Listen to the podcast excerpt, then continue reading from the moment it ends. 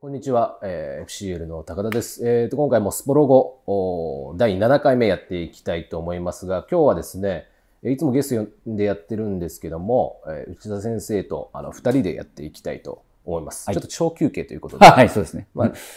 やっていきたいと思います。で、今回は、うんちょっと親子関係について、スポーツ活動と親子関係についてちょっとお話をしていきたくてですね。で、この前ちょっと、あの、内田さんと話す機会があって、その時話した時に、まあ、内田先生は、まあ、治療ですよね。ね治療をしてる時に、やっぱり親子関係をしっかり見ると。はい。どんな人に対してもしっかり見ると伺ってたんですけども、ちょっとそのことについてまずちょっと聞かせていただいていいですかね。はい。えっ、ー、と、そうですね。もう本当に、親子というより、まあそう、なんかね、養育者との関係性ですかね。ちょっと話がちょっとずれちゃうかもしれませんけれども、あの、どうしてもこういう仕事をすると、いわゆる学校の、まあ私も学校で講師とかいろんなのやらせてもらうと、いわゆる教育者っていう立場なんですけど、実際にでも一番最初に子供が習うものっていうのは教育ではなくて養育、つまり養う方ですよね。要するに、あの、生物、つまり動物ですね。動物として生存欲求をどう満たすかっていうところの実は根本が、あの、ちゃんとできていないと、スポーツっていうのはある意味、その先のまあ文化に近いところもあってくるので、まあですから、実は治療をしてても、最近うちの学生に言うのは、特にこれ男性女性ってまあステレオタイプで分けられないんですけど、ただどうしてもこれ生理学的に、もうホルモンのバランスでやっぱり男性女性っていうのがちょっと出てくるので、男性ってやっぱどうしてもね、養育者よりも教育者になりたがるんですよね。で、女性はやはりもともと根っからの養育者なんですよ。ですから、この学校の先生が、まあ、小学校の時、そういえば、高田さんは小学校の時の担任の先生、男性、女性って、まああったと思いますけど。えっ、ー、と、ほぼ女性でしたね。うん。で、僕も女性、そうですね、全部女性の先生でしたね。男性の先生ってなかったんですよね。だ逆にでもそうすると男性の先生の憧れ、うん、うん、ありませんでした。確かにありましたね。うん。それなぜだかってわかります？なんででしょう？特にあれも、学年がだんだん上がっていくと、まあ僕の、まあ、小学校人数が少なかったんですけど、えー、最初、小学校3年生までは全部で7クラスあったのかな？まあそれがから人数が増えて分かれて分校になって、で、4年生以降は3クラスだったんです。で、3クラスあったうちの、えー、僕はもう3年間女性の先生だったんですけど、他の2クラスは男性の先生だったんですよ。そうすると、さっき言った養育と教育？で、ちっちゃい、要するにまあ、なんでしょうね。まあ、生物的に全ての種の発生っていう、まあ、メス、つまり女性っていう流れ出てきますけど、実際こう、そうだな高田さんが例えばこう、うん、子供？と、今実際でも子供接するってありますよね。はい。接してて、まあ男の子と女の子、どっちのが接しやすいですか？えっと、まあ結構それも、あの、なんだろうな、カテゴリーが分かれると思うんですよね。まあ、よね。うん、少人数の時はとか大人数の時は。まあ、えっ、ー、と、まあでも総じて言うなら、えっ、ー、と、女の子の方が、例えば、指導者として、えー、と伝えたことに対しての返答であったりとか、やろうよってことに対する会話っていうのはしやすいなという印象はありますね。男の子は具体的に。まあ、やりにくいってちょっとあれなんでしょうけど。えー、やりにくいっていうよりは、えっ、ー、と、中にはですね、その発散の場にスポーツがなっているので、はいはいはいはい、ただスポーツってやっぱりその集団で行うものに携わっているので、うんうん、ある程度の規律っていうのがあるんですよね。よねはい、ただ発散できてる子たちっていうのはその規律にやっぱ従いたくないんですよ。うんうんうん、なのでそこでやっぱり自分勝手に振る舞ってしまう話を聞かない、はいはいはいえー、遊んでしまうちょっかいを出してしまうっていうのは、まあ、えー、印象としてはそういうのがあるのかなと思います。うん、ちょうど今出たあの遊びなんですよね。よくまあこれね、二人で話しても、こうゲスト呼んでてもそうですけど、スポーツって遊びか遊びじゃないかってなると、まあもちろん別にこれ学術的に分ける必要は僕はないと思うんですけど、やっぱあの、基本的にあの、不正と母性の違いってもう明確にあって、基本的に父親って、いわゆるどうしても母親にはなれないんですよね。で、だから、まあ、遊びを教える、だからうち見てもそうですけど、いわゆる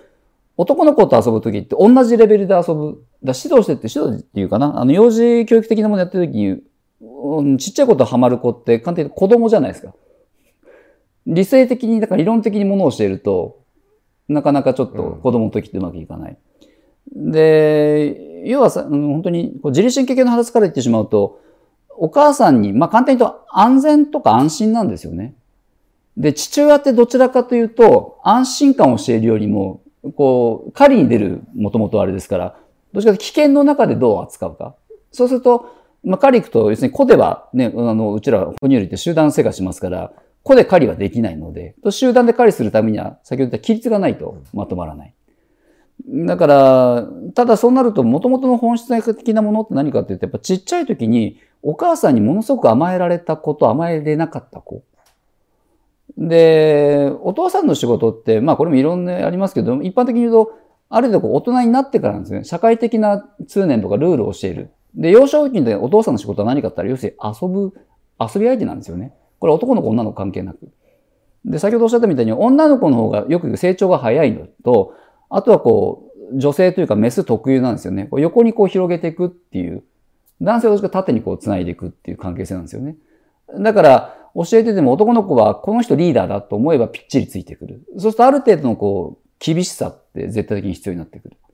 で、今度女性がでもあんまり厳しさを教えると、ちょっとこれズレが出てくるんですよ。でさっきの小学校の話に戻っちゃうんですけど、いわゆるやっぱ男性の先生のとこのクラスっていうのは、男性の先生がよく遊ぶんですよね。で、僕がいたのはもう女性の先生だから、どっちか遊びじゃないんですよ。だからどうしても女性の遊びって、いわゆる男の子的な遊びってしないんで、だそれをだから両サイドのクラス見ててすごく羨ましいなって思って、ただやっぱり疲れた時とかなんかちょっと自分が病んでる時は、やっぱり女の先生なんですよね。だから子供ってある意味そこの使い分けを動物的に、つまり、高等な教育というよりも生理学的に見抜くんで、それが本当にあの親子を見た時もですね、病気の出方っていうのはもうざっくり言っちゃうと、安全感と、安全じゃない、安心感だな。安心感をしっかり、本当によく三つ子の魂100万でもって言いますけど、あの3歳までにがっちり甘えられた子って、スポーツにしろ勉強にしろ、後々うまくいくんですよね。でもなんかでもどっちかというと日本の教育って、うん、なんかすぐ要するに独り立ちするのがいいみたいな。例えば、えー、道路なんかでへたり込んでママ抱っこって泣き、泣いてる子、ちゃんと歩きなさいって、なんかそれがしつけだってなってしまうけど、でもそもそも動物の本能っていうのは、でも感情的に生きてるんで、もう抱っこしてほしい時に抱っこしてもらったことを、抱っこしてほしい時にねじ伏せられて力でっていうかごめんなさい、ね、理論的になんか言われて歩かされた子では、これ実は体制、つまりいろんなストレスに対する体制力がね、もちろん変わってくるんですよ。だから一番まずいのはそれこそお父さんもお母さんも教育、ママ、パパ。つまり何でも一人で考えなさい、何しなさい。どうもスポーツもまあいろんなものがあっても、特にチームスポーツってみんなで意見出し合ってこうみんなで話し合う。結構日本人苦手じゃないですか。うん、あれもなんかいい教育と悪いもいろいろあるんですけど、さっき言った、うん、特に男の子の場合っていうのは、うん、泣いちゃダメとか、うん、何かあったら自分でやりなさいっていう。で、下手すると、抱っこもあんまりですと脱っこ癖がつくとか、それがなんか最近急に打って変わったこのスキンタッチだとか、えー、タッチセラピーだ、うんぬんだって話になってるんですけど、それも実は3歳までにどうするかなんですよね。で特に病気の場合って、やはりそのお子さんが出てる病気って親を見るとよくわかる。で、だから要は動物の本質って、まあ外に出ればね、敵ばかりで何が起こるかわかんない。で、スポーツはある意味こう、まあお互いに競い合うわけじゃないですか。でもそれもある意味疑似的な競い合いですよね。自然界に起きる競い合いとは全く違うので、だからその本当に病気に強い子、怪我に強い子、うちで見てもそうですけど、やっぱり弱い子と強い子の差って、うん、やっぱり親子の中がちゃんとし、ちゃんとしてる言い方変なんですけど、甘えられた時に甘えられた子なんですよね。だからそれができる子はすごく強い。うん、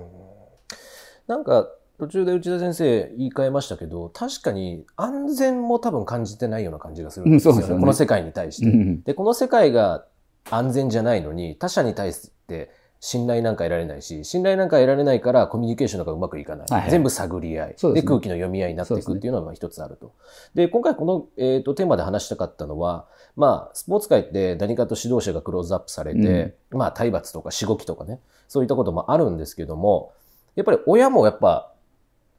絶対にその、外しちゃいけないと思うんですよ。はい育成環境を考えるときに。はいはい、あの、っていうのは、指導者って例えば、まあ、週2、3、活動あるとして、その2、3のうちの多分2時間ぐらいなんですよ。はいはいで、影響がまあ少ないわけではないにしろ、うん、365日、まあ、24時間毎日一緒にいる存在の方が明らかに影響が大きい。そうですね。で、えー、まあ教育ママ、パパ、えー、みたいな、えー、方たちが、それこそ複数のスポーツをいっぱい習わせて、うん、過剰な期待であったりとか関心を持って、まあ、要求を押し付けてっていうことになると、やっぱり、うん、そういった時に、えーと、子供たちってどういうふうになっていくのかなっていうのが、すごい感じてて、うん、まあそういった子がある種内田先生のところに治療に来たりするのかなと、そういう、まあ子供の時にそういうふうにもしかしたら、えー、接し方を受けてた方たちが来てて、まあそういった場合にはどういった困難さがあるのかなっていうのをちょっと聞いてみたかったんですよね。そうですね。ですから、昔だったらそれこそ小学生、中学生あたりが、例えば肩が凝るとかね、うん、